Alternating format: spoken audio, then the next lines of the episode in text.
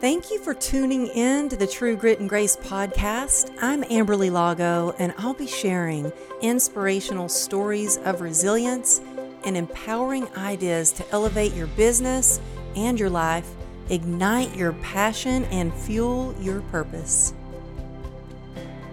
Hey, it's Amberly Lago. Thank you for tuning in to True Grit and Grace. On the show, we talk so much about resilience and sometimes having to reinvent yourself and how to build your business and your brand. So, if you're wanting to start or grow your business through personal branding, I am so glad you're here because I have the expert, the amazing, my friend Kalani Michelle here with us today, y'all. She's a personal brand consultant, international speaker, serial entrepreneur, philanthropist with a heart of gold, but she also leads huge branding and marketing seminars. Actually, we're doing a mastermind together. And so it's been so great to work with her. And I am just so grateful you're here on the show because I think, I mean, uh, the listeners need help with branding and marketing, but so do I. So selfishly, I'm like going to soak all of this in for myself too. Well, so welcome to the show. Thanks, Amberly. And I'm excited to be here. I oh. Love the human that you are and i love how open you are about your journey and how many lives you truly do impact and inspire. So thanks for having me. Oh thank you. Well you know i didn't know until i started really digging deeper into your um, story and your website your beautiful website and everything that you you know yes, it's easy on social media to see people and it's like, oh wow, well they're legendary. They're they've got it all figured out. But you had some struggles along the way. And so I like to share a little bit of the struggle to success so people know that it's possible. I think when we have hope that we can get through those hard times, that's what really gives people that that what they need and that inspiration to keep moving forward. Um, and so you had kind of a like a tough childhood, tough business struggles until you got to where you are today. Can you look back and see some of the struggles and see that as like kind of a blessing for you to get to where you are? Did you learn a lot from that? And can you take us back to the moment when probably one of your hardest struggles, how you got through that and where you are today?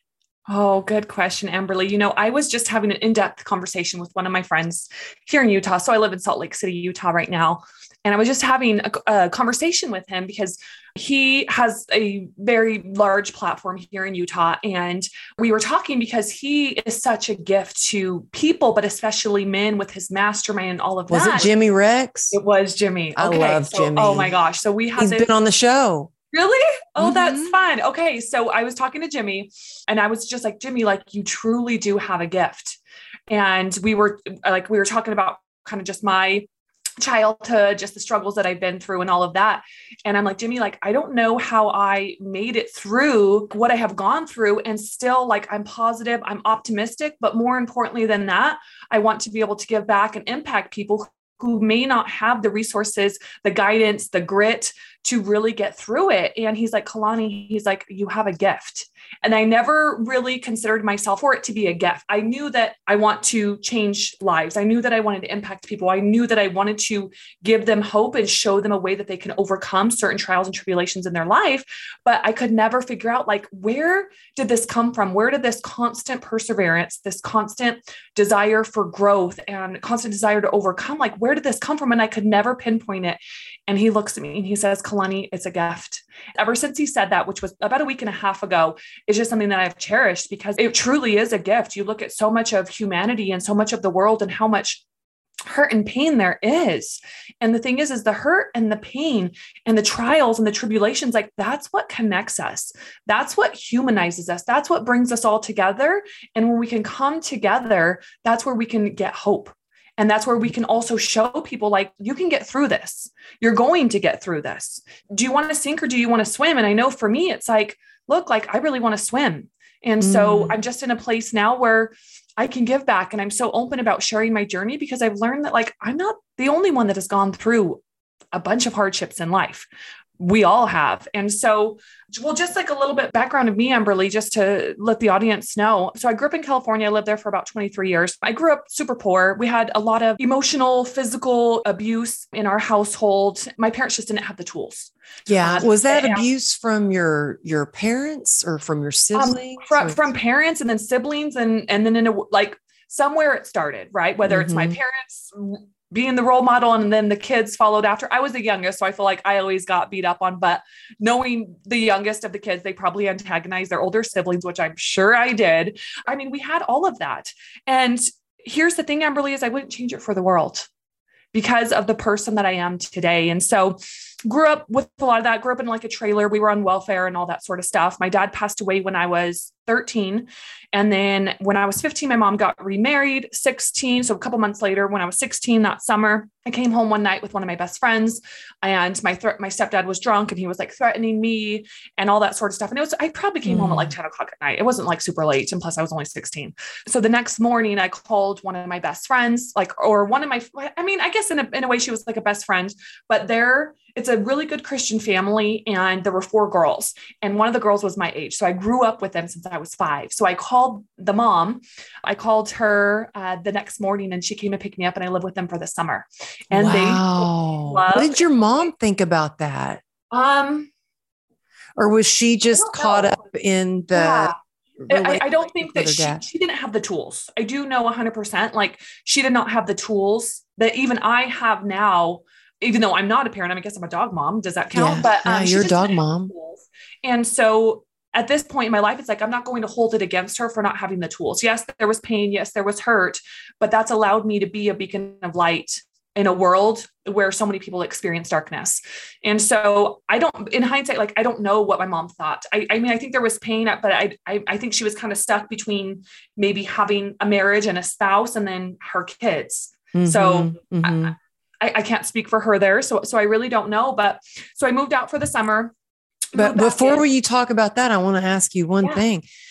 I mean, at age 13, my daughter's 13, and it's such a that's like a really a year where you're usually going through hormonal changes. It's it's huge. Mm-hmm. And your dad passed away. Was that like a sudden death? Was it an accident? What did you think losing your dad at age 13? I, th- I think that sometimes when we experience trauma in life, we don't know what to think. All we know how to do is survive. Mm-hmm. And how to, like, what do I do next? Like, what am I going to do? How am I going to do this? And so it was during the summer. So it was July 5th. And it was during the summer when he had passed. And I was actually at like one of my best friend's houses at the time and someone had called and the one of their her parents had answered the phone and told her and then they told me and then they took me to the hospital and everyone was at the hospital already. My dad was there you know on the gurney and he he was already deceased at that point. What and happened? Was he in a car accident it was a heart attack. Oh a heart yeah, attack. yeah, yeah. So he was at we actually had a fire at the property and um, they were out there trying to like help put it out because the fire at least from the story that i recall um, the store the fire was approaching a, um, a like a two ton truck. So like just like a bigger truck because I, I grew up on a bee farm. And so it was approaching one of the work trucks and it had like a full tank of gasoline. And so everyone was trying to put it out. And my dad i think was already having heart issues and he wasn't really supposed to be exerting that much energy but he was to help the help everyone contain the fire. And then i think he just overexerted himself. So he went back inside and he laid on the floor. And granted i wasn't there so this is just you know hearsay at this point. And so he was laying on the floor. And i think um, there might have been some sort of like medicine that my mom was going to give him. And and I don't know what it's called, but I do recall the, them saying that he was laying on the floor and he was kind of having some issues breathing. And right when he passed, he looked up toward the the well, would be the roof, but looked up toward the sky, if you will, and um, and smiled, and then that was it. So I was oh. like, he, he it's like he knew he was going, and it's wow. like, and then you just get this smile, like, wow, like I get to move on to something more. So wow. But I, I mean, I don't, I don't know. Like, I don't know what what did I think. I don't even think that I knew what to think. All I knew is like, what the hell am I going to do? How am I going to get through this? Like, because the thing is, is we didn't have growing up a lot of stability we didn't ha- i didn't have a lot there wasn't a lot of love or at least i wasn't shown love into my love languages mm-hmm. so i just knew that i just needed to keep going When I was 15, actually, I was laying in bed. I remember this, and I told myself I was going to create a different life for myself. Wow. And there's a saying that I always say, and it's when your desire for change is, is greater than your desire to stay the same, you'll move mountains. And so mm. that's what I did is I mean I got into a little mischief when I was, you know, 13, 14, 15 and then really started focusing on my grades. I mean I always really got good grades in school, but then started focusing on getting good grades my junior and senior year and then I got into a couple of different universities and then I as soon as I was 18 so that August I uh, moved up to Fresno State, so California State University, Fresno, and I moved up there and I got a good job at a super nice restaurant right before I graduated high school. And this was such a blessing in my life because I didn't know how I was going to pay for things. I was invited to play volleyball by two colleges, but it's like I didn't, as much as I love sports and I love volleyball, like I knew that I needed to create a different life for myself. And I didn't see sports as an avenue to do that. So I'm 34 now. So growing up, and I'm sure when you were growing up too, Amberly, it's college was the way to go. You go to school, you get a degree, and then you work in the corporate world, you start a family, all those sort of things. And so for me at that time, all I knew was, hey, I'm going to go to college. I'm going to have a career. I'm going to get married. I'm going to have kids, and I'm going to live happily ever after. And so that's that's really all I knew, and I just followed that. And I, um, in college, I think a lot of people. I, on the other hand, my parents they didn't push me to study or school. I mean, I was a straight A student, but I knew that for what I wanted to do, that college would have been a waste of time for me. I knew I had a small window of opportunity to be a professional dancer and that a degree didn't matter for an audition. People didn't care if you had a degree in dance, they just wanted you to see how you could dance. And so I had a partial scholarship to UCLA and I was like, yeah, I'll be going to UCLA. And then I got here and auditioned for uh, here. I still think that I live in California. I'm I'm in Texas now. but I was like, I don't want to go to college. I want to go to this dance school and audition. And that for me, that was that was like what made me happy. And to get paid to do what I love, I was like, yeah, that's what I want to do. So, but you with not much money growing up, that, you know, you lived in a trailer, you said, and how did you pay for school through your waitressing job? This restaurant, fine dining. So I wore like a tux, a bow tie, cummerbund, like all the things. And I got the job when I was 17. Actually, the girl that got me the job there was one of the four sisters that I told you about earlier from when wow. I had. It was the oldest sister. They're sisters to me. And so she got me the job there. And so what I did, so I worked and lived an hour away from school. So I would commute up there whenever I would go to the campus. I would drive an hour up there and then drive an hour back. I, probably, I usually didn't get home until 10 or 11 o'clock at night. And she got me the job. And so, yeah, I literally worked 35 to 55 hours a week. You can make good money though, yes. waiting tables, yes. especially at fine dining. It's funny. I just yes. asked my daughter, I was like, where do you, we were at the dollar store and they, the lady said, how old are you? Do you need a job? And she's like, I'm 13. And she goes, Oh, you have to be 16 to work here. So we're walking out and I'm like, what, you, what job do you think you would get as your first job, Ruby? And she goes, Oh, probably Hooters. And I'm like, Hooters. oh. but I said, but you know what? You can make some good money waiting tables, but to go to school full time and to I mean, I was on scholarship at a dance studio full time. It was like major and mm. like 40 hours a week of that, and then worked two different waitressing jobs. So we have that in common. Like I, I did the same thing, but you can make good money doing that. I made great money. I made more money than all my friends, which was kind of crazy to to say that or even to think that because I had less money than all my friends growing up. And then I was just in a position where I had no choice, Amberly. Like this was the only way for me. And so it's just like when when you know that this is your only way, it's like, okay, what do I need to do? And that that's just what I did as I worked. I went to school. Um, I really didn't live the college life. I didn't have a ton of friends in college. I didn't party really, like, or maybe like a tiny, tiny, tiny bit. I didn't go out of town on the weekends. Like, I literally went to school Monday to Thursday. And then Thursday night to Sunday night, I worked and yeah. then just week after week, year after year. And that's what I did. And I graduated, I didn't have any student loans. And so I was just in a position when I was done that I felt like I was actually in a really good position. I didn't have any debt. In fact, my entire life, I've never had a credit card that I haven't paid off month to month. That's me too. I, and you know, I just had a conversation with my husband about this last night. I said, So do you have a balance on your? He goes, Oh, I pay everything through my Amex. I'm like, Well, you pay it off every month. He goes, Oh, I don't mind having a little balance on there. And I'm like, Well, I do. I was like, Because why should you pay interest? Pay the card off or, yeah. You know what I mean? He's like, Well, it's like 14% interest. I'm like, 14% interest. That's a lot. But you know what? I think when you've had to work, and he's worked really hard his whole life, don't get me wrong. But when you have worked really hard for everything that you have, yeah, I don't want to pay interest on something. If I have it, I want, I'm going to pay it off. And so, me too. My first credit card was an Amex when I was 18 years old. And I've always, always, always paid that balance off every single month. Yeah. Did you have some mentors and role models? I didn't have one. I had the family that I was telling you about earlier. They were mentors in the sense they showed me love that I had never felt before, at least the way that I needed to receive it for my love languages. So they were mentors in that way. The restaurant where I worked, I mean, I grew up where rich people were bad, money was bad, rich people were greedy. Like these were a lot of things that I would say, my family would say, just you know, people in that socioeconomic class, if you will, that's what they would say. And so when I got this job at the restaurant, I worked there for a long time and I built really good relationships with the patrons there. And I had regulars and they would come in and they would spend, you know, a couple hundred dollars, a thousand dollars, two thousand dollars on dinner. And it wasn't a big deal.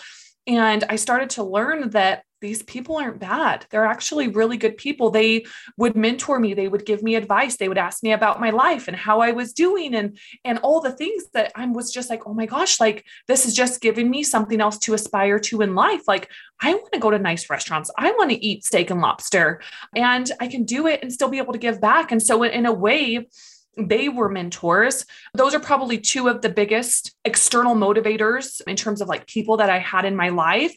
And then after that, I mean, I dove into personal development. So I can That's go on and on and on about that with books and podcasts and audiobooks and courses and all of, all of those sort of things. And so then I, I found my first book that I read in, in the personal development arena was called The Compound Effect by Darren Hardy. And so then it's it's just once you get a taste of personal development and working on yourself and understanding that you can change your life by going within it opens up so many doors. And so then yeah after that it wasn't one particular mentor. It was i've had different mentors. I've spent a ton of money just like we all have in terms of like growing ourselves and really working on the thing between our ears our head and our mindset to really get to that next level in life.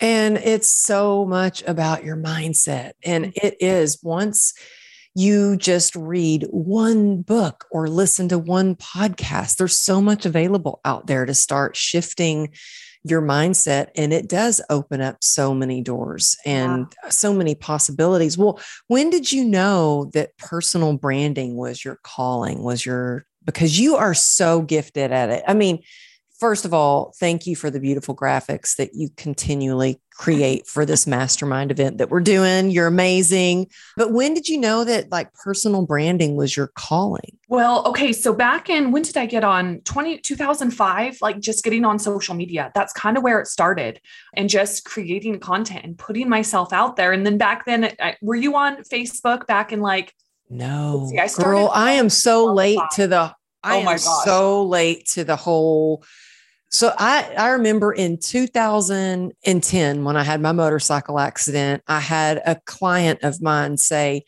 instead of texting everybody or writing or calling, back then it was even calling everybody, you should get on Facebook and do a post. And I'm like, Facebook? No, I'm not getting on that. I don't, I don't do Facebook. Like I didn't get on social media until about five, six years ago. I think I had maybe Instagram to just basically stalk my daughter to see what she was up to. But no, I was late to the game. I was like late to the show. So you started back in 2005? At least 17 years ago. Yeah, a long time ago. So I've seen the whole rodeo that uh, social media has been over the last, you know, at least 17 years. I mean, I was on MySpace before Facebook.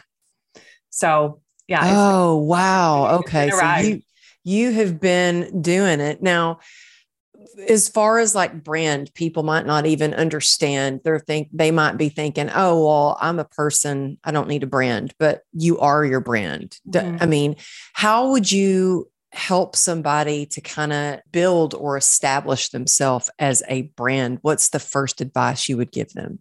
Oh, well, I have so much advice. Let me just tell you. Oh, well, give it to us. Let's hear. Though, so we have company brands. So think of Target, for example. We have company brands. We have product brands. Think of a, a bottle of Coca Cola or a bottle of Pepsi or a Dasani water bottle. Um, those are product brands, and then you have personal brands, which, especially with where social media has taken us, it really has eliminated the gatekeeper that we used to have between us and buyers because oftentimes most people worked for a company and our brand was not our brand. We represented the company. And the company also represented itself through billboards and all the marketing that it did and all of that. And so with social media, it has allowed us to have interactions, whether we're selling something or not, whether we're just posting motivational content or not, or we're just posting about our dogs and our kids. Like we are the brand. And now, even say employees and business owners have the opportunities to interact directly with buyers. And so we are our own brand with, say, going to the grocery store. If you show up to the grocery store or let's say Walmart, in your pajamas, you're representing your brand. Say you go there and you see one of your coworkers or you know your pastor from church or whatever it is like that is your brand people are going to form a perception of you both online and offline oh my goodness i couldn't agree more so when i first moved into this house here. We're renting the house. The doors behind me were like a poop brown color. And I was trying to explain to my husband, I'm like, I can't have that poop brown color in my background. Like it's, it's horrible. I, I can't.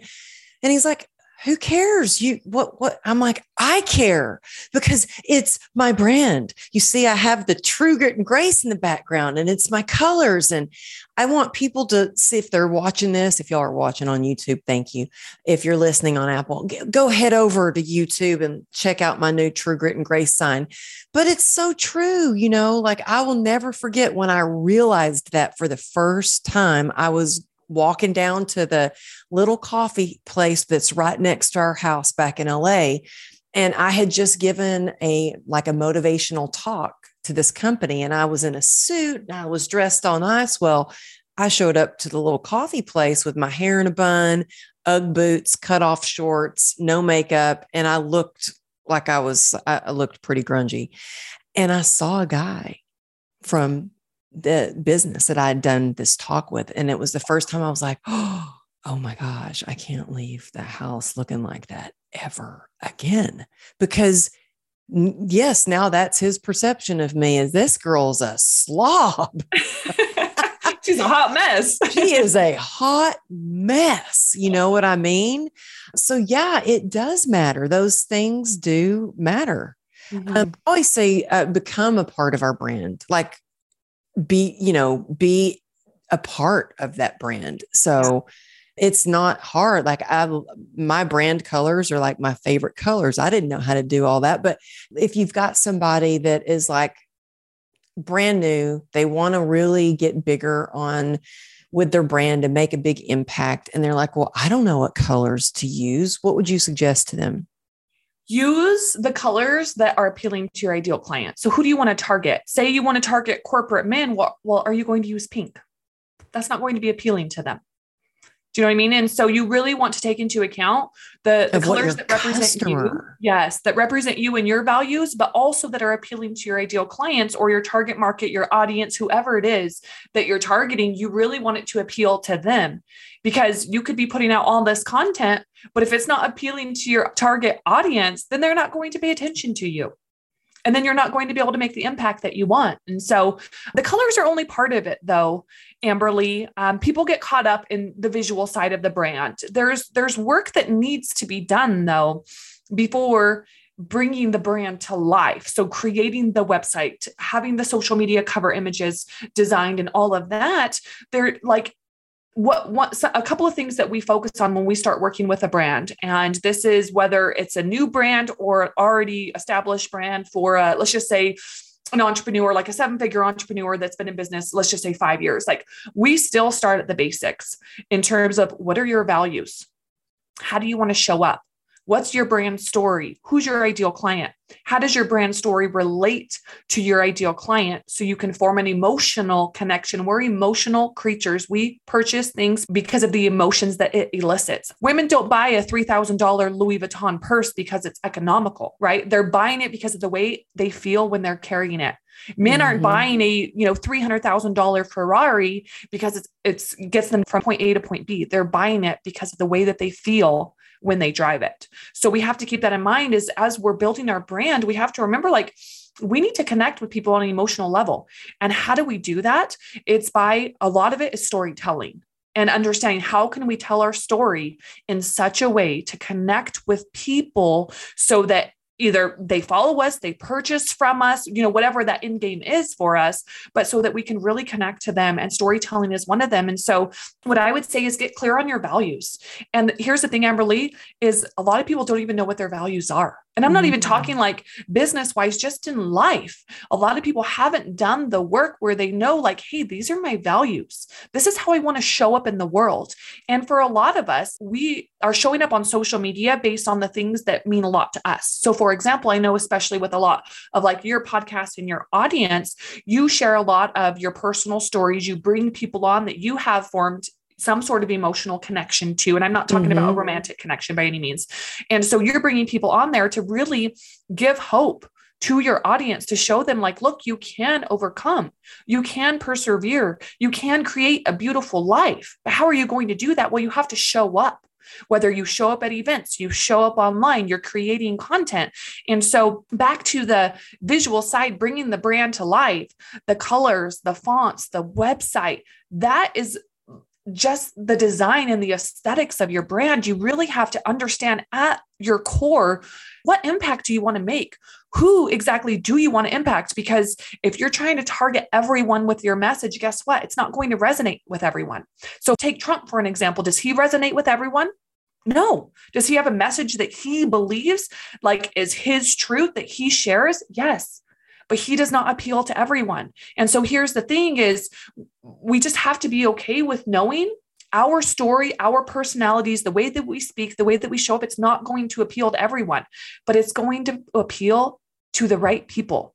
Mm-hmm. It's going to appeal to the people that we want in our circle, in our inner circle, in engaging with us in our DMs. And that's what we want. And when we can get past the place of fear of judgment or fear of people not wanting to connect with us because they might not relate, when we can get past that and be like, no, my purpose and my impact is for my people, mm-hmm. for the people that need to hear my message and the way that I deliver it, that is where we can truly make a difference in the world. Mm, that's so good. And really, by starting with, I would encourage everyone, every one of you listening, to write down what your values are. It sure does make decisions a lot easier mm-hmm. to make when you know what your values are. For instance, I just had someone that wanted to do some collaboration where it was like NFTs, and I looked at the images for the NFTs, and it was like, oh, wow, it was all these women that were flipping people off. And I was like, that's definitely not my values. Mm-hmm. That's not my brand. That's a hard no right away. Like, yeah, that's a solid no. But, you know, if you don't know your values, you wouldn't be able to make those decisions as quickly, you know? Values change. That's the thing is like when we look at when we connect with people, let's say for everyone on here, like picture three of your best friends, females, males, whoever it is. And why are you best friends? It's because you have come together and connected on common values. And that is where we really form those connections with people is through our values. And something that I have been working on, and I'll just share this, Amberly, is so I went through a divorce last year, mm. and there were certain things in my life that have changed now. My values have not changed, but say my three year vision, my five year vision, those things have changed. So I went back into my journal where I have my values listed. I have this on my iPad. I use an app called Zinnia. It's Z I N N I. It's about $40 a year. And in there, you can have a ton of different journals. And so I have a journal where I actually journal, but then I have another journal in there that is called Life Standards. And that's where I dig deep into myself. I understand my values. I understand what I want to create in three years, what I want to create in five years, what, like, say, a future partner that I want to call into my life, like, what values do I want him to have? What if those are non negotiables? Because mm-hmm. it's one mm-hmm. thing for us to have values but our partner is very rarely going to align with all the values right mm-hmm. but we can have non-negotiables and these non-negotiables can be partners for friends family members what, whatever it is of the people that we really want in our life and so the values don't change, but our personal brand changes. Our interests change. The way that we want to impact the world changes, or maybe our vision becomes even bigger and our, the impact that we want to make becomes even bigger. Well, guess what? The beauty of a personal brand is it evolves with you. People are following your brand because of you, the person.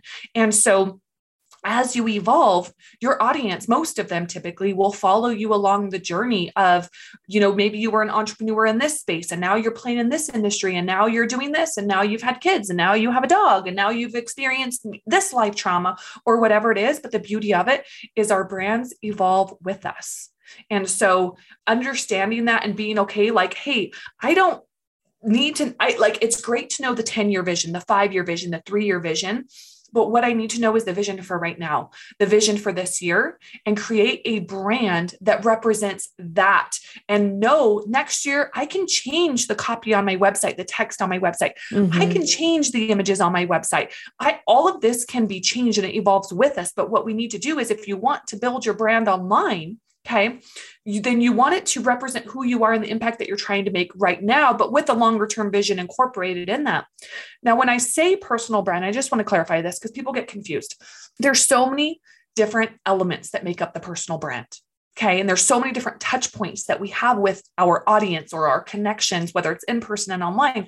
So when I say a personal brand, at least the visual side of it, it's your website, it's your social media profiles themselves. So when I land on your Instagram profile or your Facebook profile or your YouTube profile, it's the profile itself, it's the content that you create. Okay. It's how you show up to events. It's if you have a book, if you speak, if you host events, all of these different pieces of you represent your brand. And so getting clear on who you are at the core, looking at your values, looking at the impact that you want to make, looking at your brand story, how it relates to your target market, understanding who your target market is, that ideal client, understanding who she or he or both together are will really help you to be able to create that personal brand. And so it can be overwhelming. There can be a lot of different pieces that you need to focus on to build the brand. And it's not something that you're going to have created overnight. Like you were telling me earlier, Amberly, I think this was when we weren't recording yet, is that there's so many different pieces. Mm-hmm. And it's not something that you're going to be able to do in a couple of months. We all started somewhere. My brand 15 years ago was not what it is today even 5 years ago it's not what it is today amberly your your personal brand online was non-existent 10 years ago oh it was i mean i had a website for my fitness business and that was it I had no social media. I didn't even have LinkedIn. I had one website. So if people did go to search me up, but all my business was word of mouth.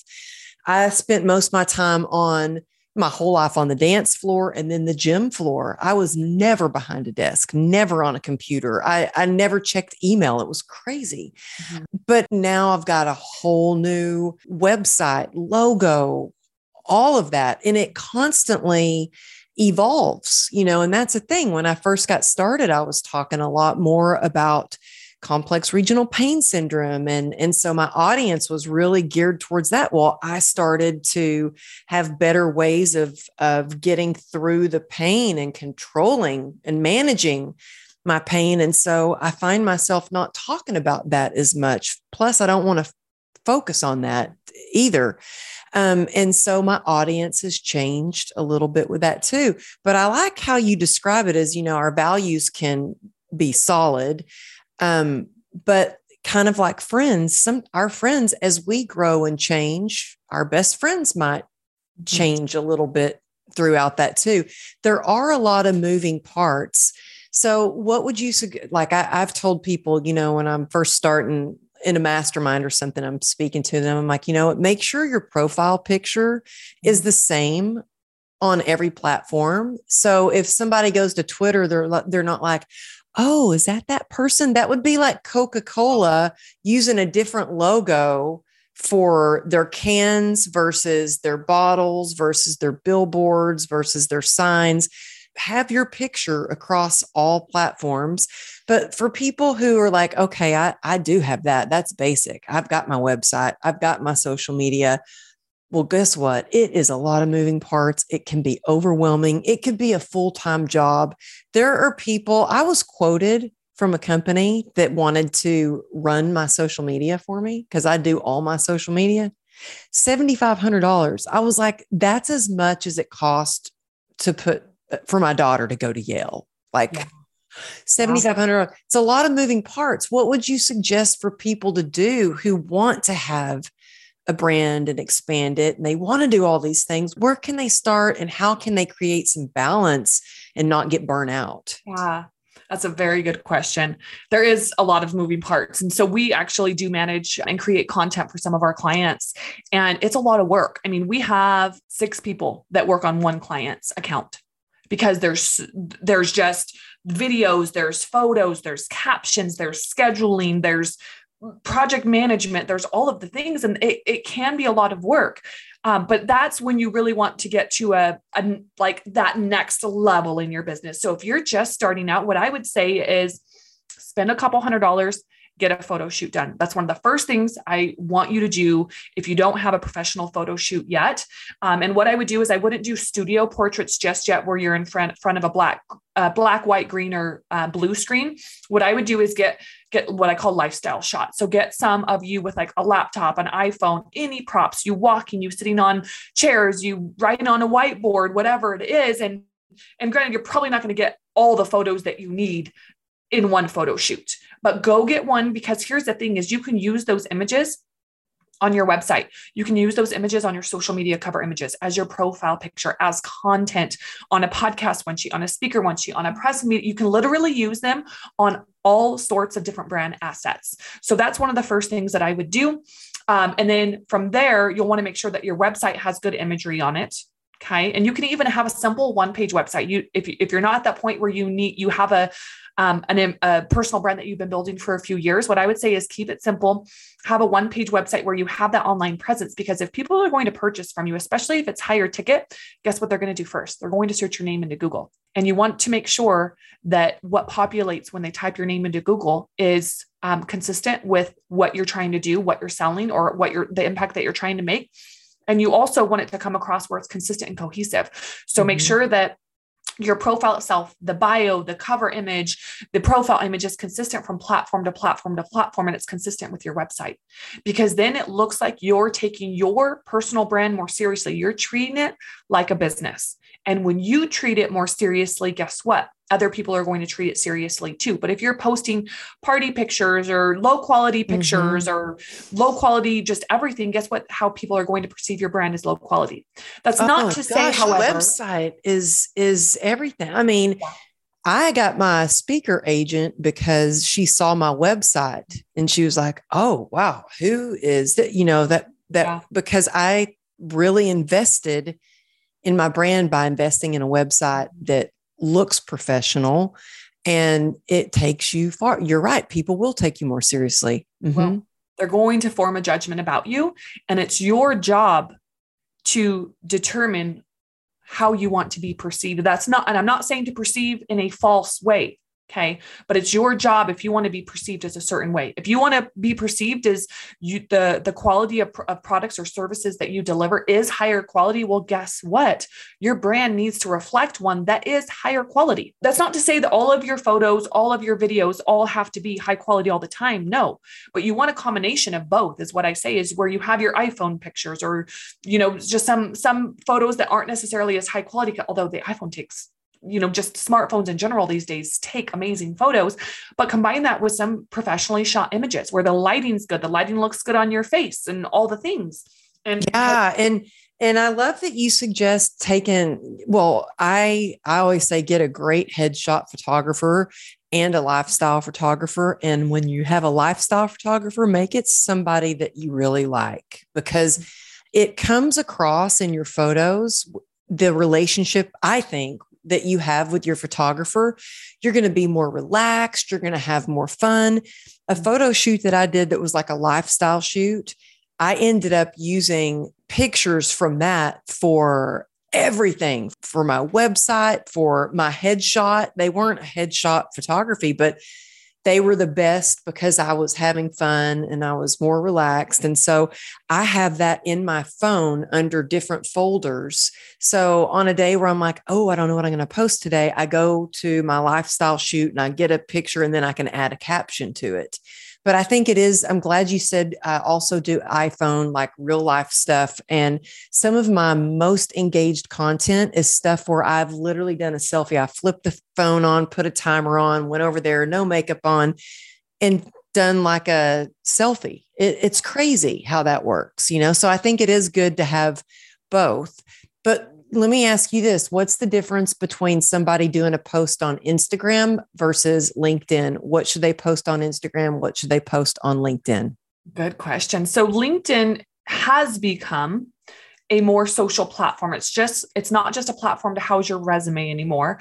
There is a feed on there. People are posting content, and a lot of the content that's posted on Instagram can be repurposed on LinkedIn. So here's what we do, whether it's for my account, for our client's account, what whoever account, whose whosever account it is, we have that one standard post, which typically we start with on Instagram.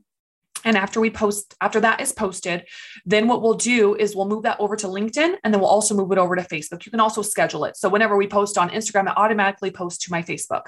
I'm not posting booty pictures. I'm not posting pictures with a ton of cleavage. And so I don't necessarily have to worry as much about, oh, this isn't necessarily appropriate for LinkedIn.